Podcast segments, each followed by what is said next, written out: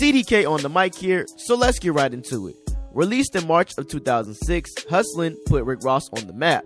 The larger than life street anthem cracked the Billboard Hot 100 while pushing his debut album, Port of Miami, which arrived later that year, to the top of the Billboard 200 charts. Hustlin' didn't just flood the streets of Ross's native MIAO though.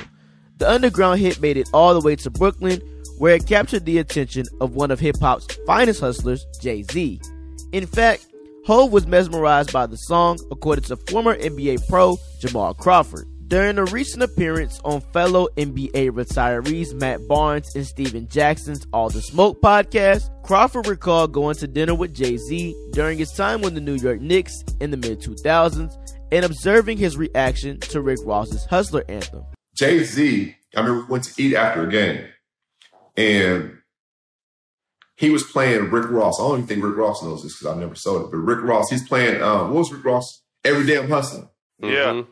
And Jay was mesmerized by that song. He's like, you hear that? Like, whip it, whip it real hard. He kept saying that part. He loved it. And that was my introduction to Rick Ross, is through Jay Z. And Ross has never heard that story. So if I ever, if he That's sees this, he gonna know, yeah, That's that Jay dope. was the first person to put me on it. The buzz surrounding hustling led to Jay Z, who was the president and CEO of Def Jam at the time, signing Rick Ross to the historic hip hop label following a bidding war that also included Diddy's Bad Boy Records and Irv Gotti's Murder Inc. Now, of course, Jay Z's love affair with Hustlin' didn't stop there.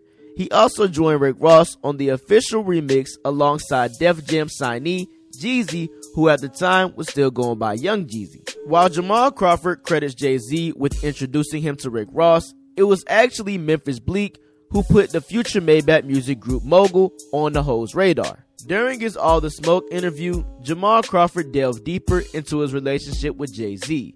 He revealed the two became friends after Hov recruited him to play on his team in the Entertainers Basketball Classic tournament at New York's iconic Rucker Park in 2003.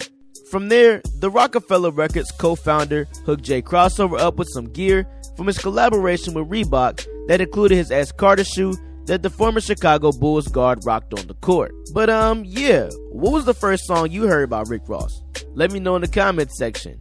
I go by the name of CDK on the mic.